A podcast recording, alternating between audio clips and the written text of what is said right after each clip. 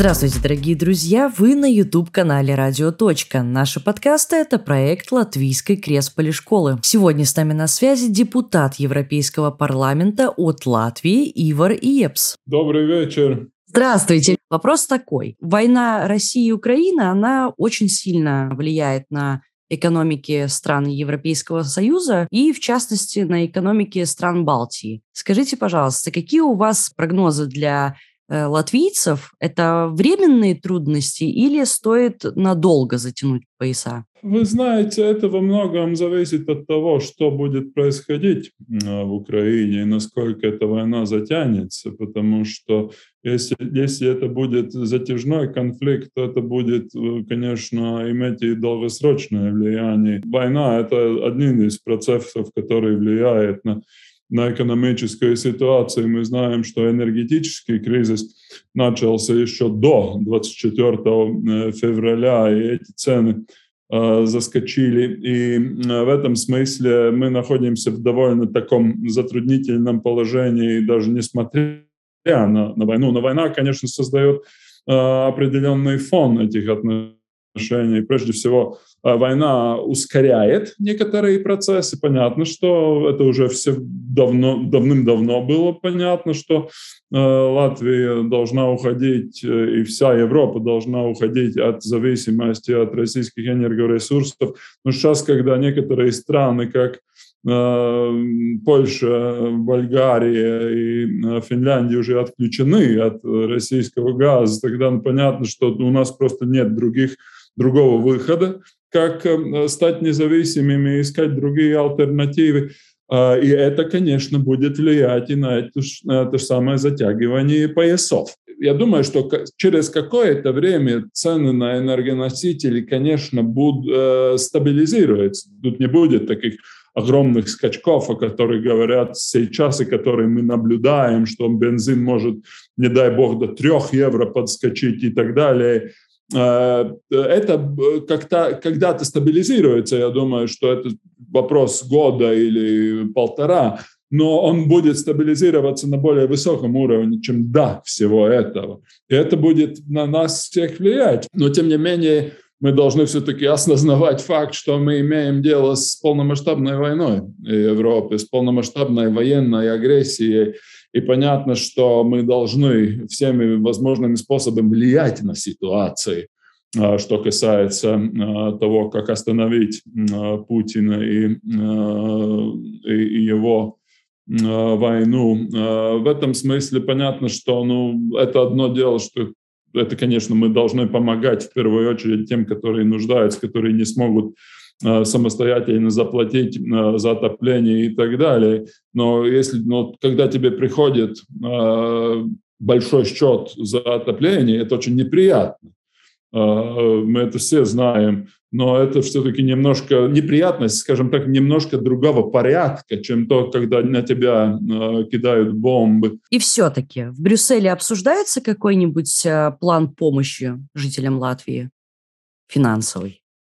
Э, да, э, ну в том смысле, что мы знаем, что есть деньги, которые, если вы вспомните, было как э, два года тому назад мы стали работать над этим так называемым РРФ, ковидный фонд был такой большой, и эти деньги уже стали поступать в латвийскую экономику. В этом фонде была часть, которая не была грантами, а была скорее а, кредитами. Сейчас эти кредиты превращаются в гранты, и этими деньгами мы будем должны восполнить этот энергетический кризис. Но Евросоюз, конечно, действует не только такими просто денежными способами, но он э, действует и, скажем так, при помощи европейской интеграции. Это в первую очередь то, что мы должны э, делать совместные закупки, э, чтобы не иметь этой ситуации, когда нефть или газ тот же самый сжиженный и так далее, закупается только странами отдельно, и это, конечно, влияет на цену. И, в этом смысле Евросоюз будет способствовать совместным закупкам, и это уже происходит. А, во-вторых, эм, это, конечно, тоже нельзя сделать за ночь, но это то, что мы должны иметь эти соединения, например, для того, чтобы наш газовый нашу газовую сеть соединить с газовой сетью Западной Европы, по крайней мере, той же самой Польши, потому что если ты имеешь интегрированный рынок, э, тогда, конечно, это тоже влияет на цены. Э, в этом смысле, ну, понятно, что в основном за это будет отвечать, как это происходит, все-таки страны, в нашем случае Латвия и латвийское правительство. Но Европа будет помогать, серьезно помогать для того, чтобы справиться с этим. Каждый день сейчас э, в латвийских новостях пишут о том, что нашу страну ждет кризис, что там за однокомнатную квартиру придется платить 250 э, евро только за отопление. И этих новостей, ну, уже чересчур много.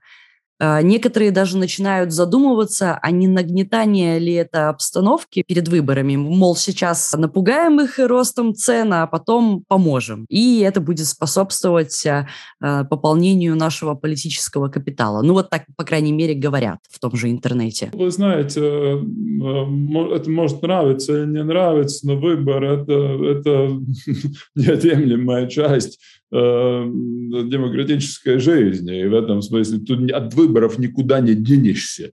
Просто ну, ну, нет такого решения. И понятно, что в свободной стране бытуют всякие мнения, и кто-то действительно на этом пытается заработать какой-то капитал, но только, опять же, непонятно кто, потому что эм, э, а, а, а, эту ситуацию могут нагнетать и те, которые находятся у власти, потому что они чувствуют себя, скажем так, не, незаместимыми. Э, и, с другой стороны, эти ситуации могут нагнетать и те, которые находятся в оппозиции, потому что, чтобы попасть во власть, чтобы ну, показать, что те, которые там до сих пор были, ничего не понимают и вообще должны уходить. Так что ну, понятно, что информационный фон перед выборами, конечно, всегда нервозный, всегда ну, скажем так, создается страхи. Но, тем не менее, к сожалению, на этот момент тут э, нельзя говорить, что это просто какая-то истерика на, родно, на, на ровном месте. Зарплаты в Латвии. Вам же известно, какие в Латвии зарплаты у среднестатистических э, людей. Да, средняя зарплата немножко более, больше тысячи евро, но это, конечно, брутто. Это, это, конечно, это, это брутто. Это... Европарламент в этом смысле. Они вообще как-то смотрят вот на то, какие у нас зарплаты, как, э, как людям живется, как это все выруливать, вытягивать. То есть э, есть ли у них какие-то рекомендации нашему правительству? Может ли Европарламент повлиять на то, чтобы ту же минимальную зарплату в Латвии наконец-таки подняли хотя бы до уровня 600 евро, что тоже Мы смешно, но все-таки.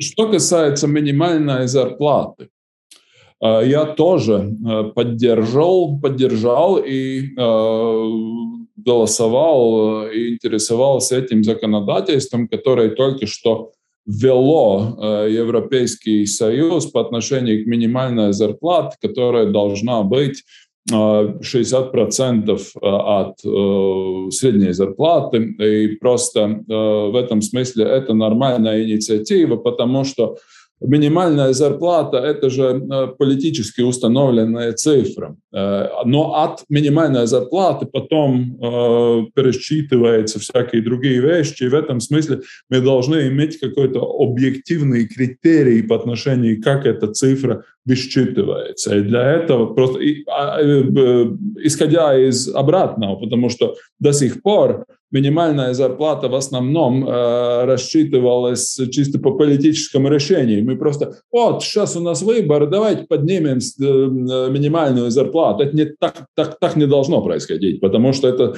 означает, что после этих выборов ты не будешь эту э, э минимальную зарплату поднимать, и это, конечно, не создает большие различия между людьми и между э, слоями общества.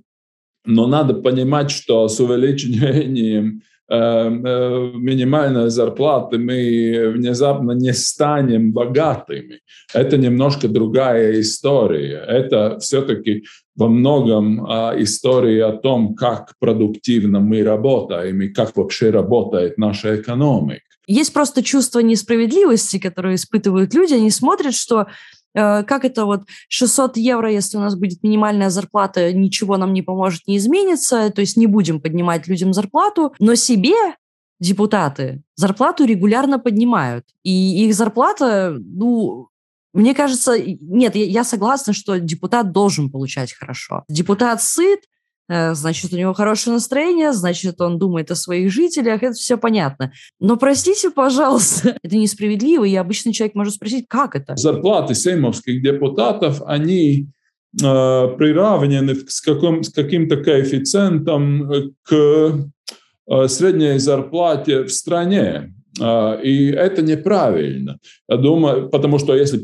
зарплаты-то у нас растут, вы, конечно, извините, но если вы посмотрите, как, э, ну, по, по крайней мере, до этой войны и до ковида, э, как росли в Латвии зарплаты, вы увидите, что они росли довольно серьезно. А, этого нельзя отрицать.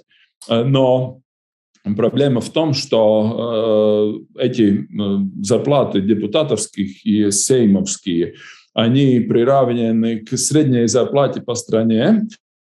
И тогда происходят эти ситуации, о которых вы говорите, что, например, э, э, зарплаты в сеймовских депутатов растут гораздо более серьезно, чем зарплаты учителей, например. И тогда понятно, что учителя чувствуют себя просто обиженными, потому что а те, те тут живут очень жирно, а мы не получаем ничего и, э, или почти ничего. И в этом смысле мой, мое предложение всегда было таким, чтобы мы э, приравнивались к каким-то коэффициентам э, зарплаты э, сеймовских депутатов и министров, не к средней зарплате по экономике, но к средней зарплате по общественному сектору. Это будет, тогда ты не сможешь э, поднимать зарплаты сеймовских депутатов, одновременно не поднимая зарплаты врачей и учителей. Э, и это, я думаю, что э, должно так происходить, потому что вы сами сказали, что понятно, что сеймовские депутаты э, должны получать ну, какие-то более-менее приличные зарплаты, это безусловно, но это не должно происходить за счет э, того, что некоторые люди у нас в общественном э, секторе просто обнищают. Брюссель может повлиять на эту ситуацию? Э, Брюссель может повлиять в том смысле, что, как я уже говорил, это установка, что касается минимальной зарплаты, от которой тогда рассчитываются многие другие вещи. Эта э, минимальная зарплата должна быть объективно переоценена каждый год. И это так и будет происходить. Евросоюз вообще такой э, ну, институция, он вливает деньги в экономику, в том же, э, ну, хотя бы в том же э, отношении, что Евросоюз, например, дает деньги для увеличения нашей конкурентоспособности, например, все курсы по отношению к языкам, по отношению к программированию и так далее для того, чтобы люди, то же, те же самые учителя и врачи, чтобы они могли бы получить э, более качественное образование, какие-то курсы э, для улучшения своей квалификации. Этим Евросоюз занимается, но понятно, что, но опять же, я, конечно, большой патриот Европейского Союза, но в то же время я думаю, что надо о Евросоюзе говорить больше правды. Понятно, что Евросоюз из брюссельского бюджета не будет платить зарплату нашим учителям, э, потому что Евросоюз вкладывается в инвестиции, а не в какие-то э, ежедневные расходы. И если мы э, желаем достичь более высокого уровня благосостояния, мы должны вкладываться в самый человеческий капитал. Мы должны реформировать нашу систему высшего образования и науки, чтобы она, это образование все-таки помогало нашей экономике развиваться. И, э, во-вторых, мы должны думать о том, чтобы лучшие люди, э, и, скажем так, самые светлые умы не уезжали из Латвии. И такого мышления, к сожалению, я в наших политических кругах наблюдаю довольно мало. Европарламент влияет на многие сферы, на сферу экономики, на сферу внешней политики Латвии. А вот на права человека влияет Европарламент? Права человека э, являются одной из, из, из основных ценностей, которые записаны э, в договоре о Европейском Союзе. И в этом смысле тут нет никаких сомнений. Понятно, что о правах человека нужно говорить не, не абстрактно, а конкретно. Конкретно. Латвия все никак не может принять закон о гражданском союзе. Это закон, который призван урегулировать юридические отношения однополых пар. Не противоречит ли это ценностям Европейского Союза и почему он не может повлиять на нашу страну, чтобы этот закон наконец-таки был уже принят? Скажем так, Евросоюз э, в целом э, не действует э, каким-то таким авторитарно-приказным образом на члены страны, члены Евросоюза. И это во многом, скажем так, свидетельствует о том, что Евросоюз доверяет местным политикам.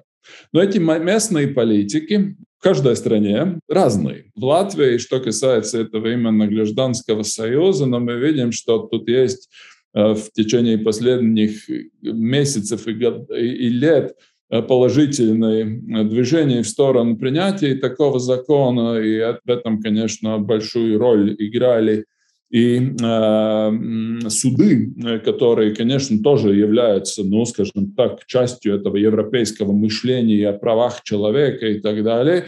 Но в конце концов суверенная власть в латвийском государстве зависит от э, нашего сейма и от наших э, демократически избранных э, парламентариев. И среди них есть такие, которые ну, думают в современных категориях и понимают, что этот закон должен быть принят э, в том числе и мое объединение «Attīstībai par», но большинство, конечно, в этом сейме более консервативно и пользуется любыми возможными способами, чтобы сорвать этот процесс. И, но это мы видели, когда вы можете себе э, представить, что а, спикер Сейма сама срывает кворум просто у этого голосования, чтобы не проголосовали, не дай бог. И это, конечно, свидетельствует о некоторой парламентской культуре. Я даже не говорю о так называемых социал-демократах в смысле согласий, э, которые тоже, ну, мягко говоря, социал-демократы в Европейском Союзе так не поступают. А, но если социал-демократы, так называемые из согласий, участвуют а, в этой обструкции, ну тогда это свидетельствует что-то, что-то о них самих. Э, но, тем не менее, я, я думаю, что это очевидно, что ну, мы работаем над тем, чтобы этот закон был принят. И есть некоторые надежды, что мы этого добьемся еще при этом созыве Сейма. Понятно, что этот европейский фон э, способствует приниманию таких законов и такого развития но это, скажем так, более мягкие инструменты. Это не, не жесткий инструмент, когда принимается какой-то закон на уровне Брюсселя, но это мягкие инструменты, это суды, это общественные кампании, это и э, указания или резолюции Европейского парламента. Кстати, Европейский парламент принимал резолюции, в которых он сказал, что в некоторых странах э, мы должны все-таки двигаться быстрее э, к э, такому законодательству. Но это такие законы, латвийский закон принимается в Риге, а не в Брюсселе.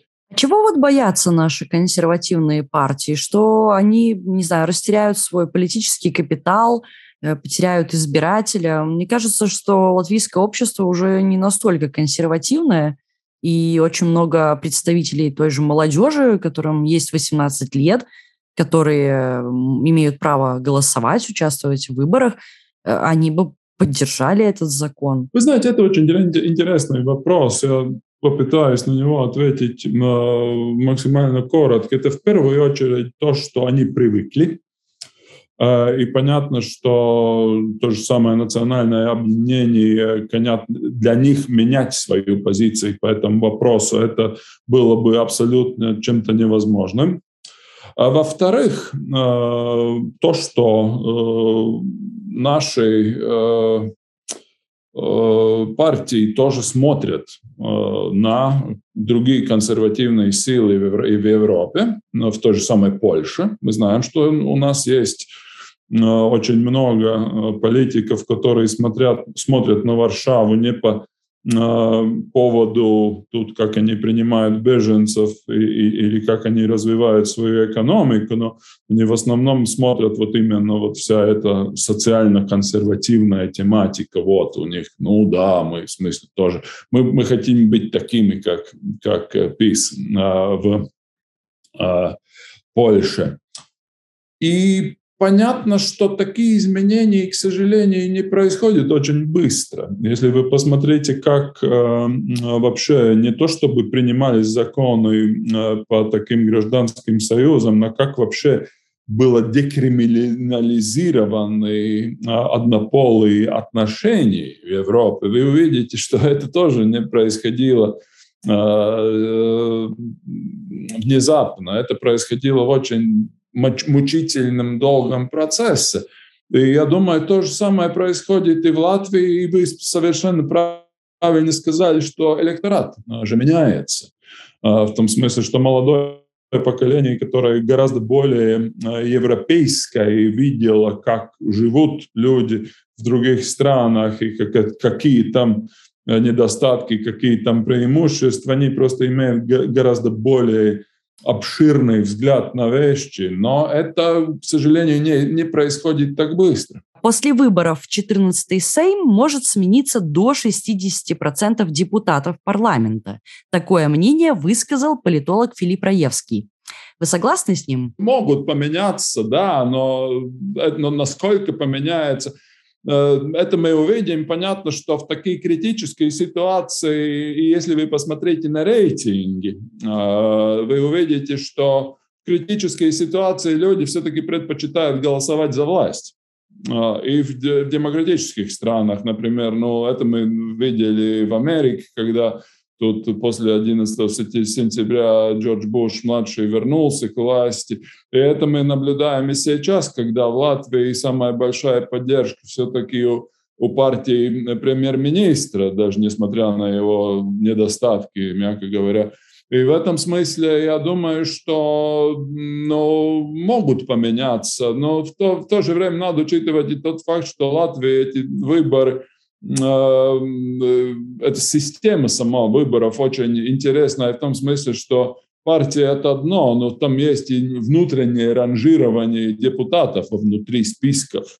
И в этом смысле то, то, что ты являешься первым номером в каком-то списке, это абсолютно не означает, что тебя изберут. Тебя просто могут за, за, за, зачеркнуть и изберут кого-то другого. В этом смысле ну, спекуляции насчет того, на сколько процентов будут переизбраны. Ну, поживем, увидим. Но мы не видим никакого такого, если вы посмотрите на рейтинги, вы не увидите там огромной поддержки у какой-то новой, э, только что созданной популистической партии. Тут такого нет. Тут те, которые э, в первых местах, это ну, те, которые более-менее уже известны, но в смысле новое, э, новое единство. Согласие, зеленый, мы тут, в смысле, attīstībai par. Так что такого, ну, переворота я как-то не ожидаю, но это надо спрашивать у самого Филипса, ну как он это будет аргументировать? Насколько для латышских э, правящих партий вообще важны русские голоса латвийцев, русскоязычных? Это, к сожалению, э, очень тяжелый вопрос, потому что я думаю, что это создалась ситуация уже некоторое время назад, когда в Латвии большинство латвийских партий, тех, которые находятся в правящей коалиции в основном не считаются очень с э, русскоязычным электоратом, и это, конечно, создавало на довольно продолжительный э, отрезок времени такую монополию э, или олигополию у русской, партий русскоязычных. В этом смысле, конечно, Центр согласия, или как он сейчас называется, согласие, был таким монополистом или, ну, вместе, может быть, в Рижской думе с этой, э, ну, то, что тогда называлось запчел, такая олигополия. И в этом смысле это, это проблема, конечно, в том смысле, что русскоязычные избиратели не всегда были адресованы нашим политическим партиям. Вот еще такой вопрос. Недавно буквально в Сейме с трибуны Янис Есалнекс от депутата от Национального объединения сказал, что в Латвии два общества – это латыши и оккупанты. У него была очень пламенная речь, вызвала огромный резонанс в обществе. No aptuveni 5 gadu vecuma iemācījos, ka Latvijā ir divas sabiedrības. Ir mūsējie latvieši un ir okupanti. Un jau starp bērniem bija naids starp šīm divām grupām. Un tas naids nav beidzies, jo оккупанты vēl joprojām nav aizvākušies. Хочу вас спросить, а можно ли считать высказывание депутата разжиганием межнациональной розни или же это такое личное мнение? Ну, я думаю, что в первую очередь Iesaulnieks конечно, является радикально правым э, политиком, националистом, и в этом смысле на него тоже действует предвыборная обстановка, и он таким образом обращается к своему электорату.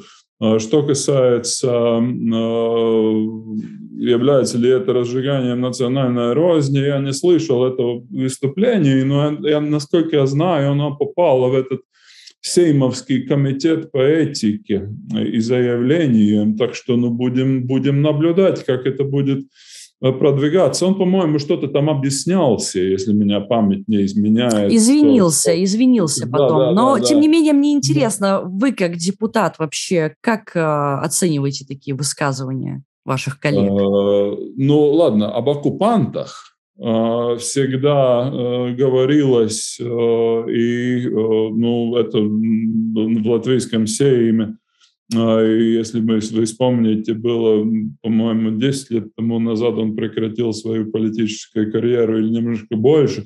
Это такой Юрис Добелис, который в каждом своем выступлении сказал, об оккупантах. Но спрашивается, что вы имеете в виду, когда вы об этом говорите? Имеете ли вы в виду э, всех русскоязычных?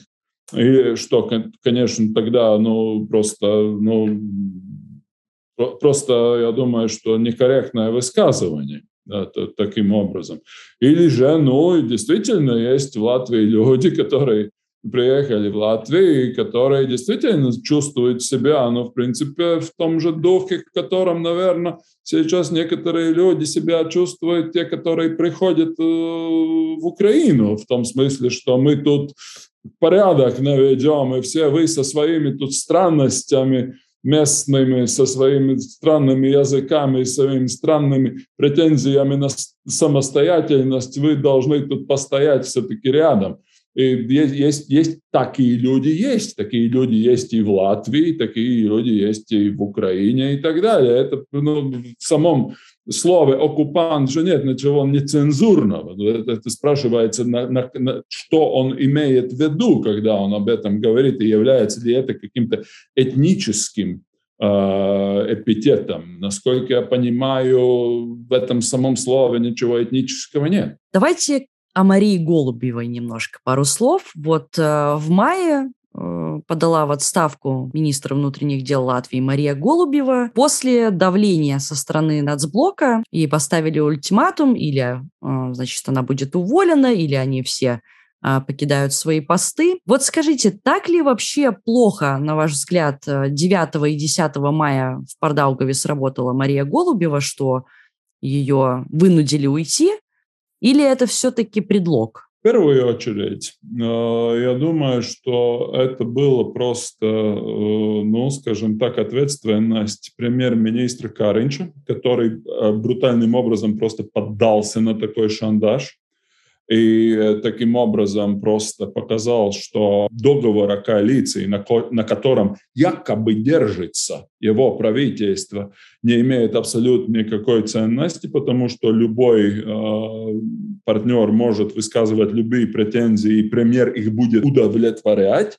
И в этом смысле, в этом смысле, конечно, я думаю, что это был довольно неприемлемые отношения со стороны премьера, который должен все-таки быть каким-то лидером, иметь какое-то лидерство в этом правительстве, и чтобы поставить на место тех, которые э, имеют какие-то э, претензии необоснованные.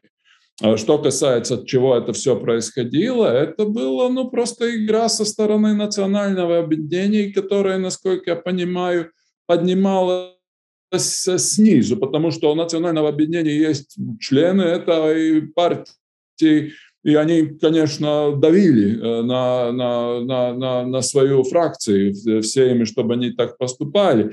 Э, так что в конце концов, э, я думаю, что Мария показала свою силу, что она, конечно, была вынуждена поддаваться этому брутальному шантажу, э, который поддерживался премьером Каринчем, без каких-то вообще ограничений, который просто показал, какой, какой он лидер.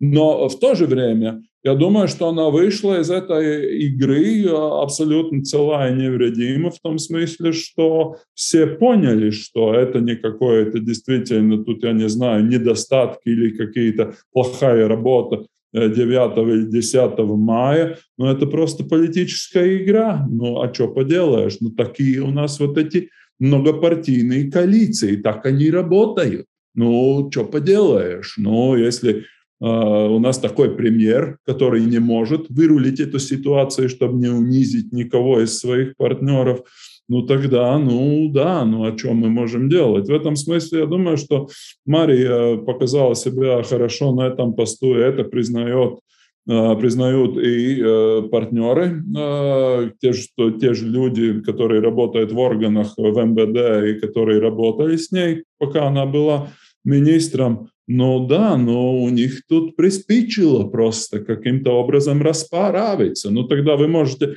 конечно, вы можете себе представить, насколько коллегиально это правительство.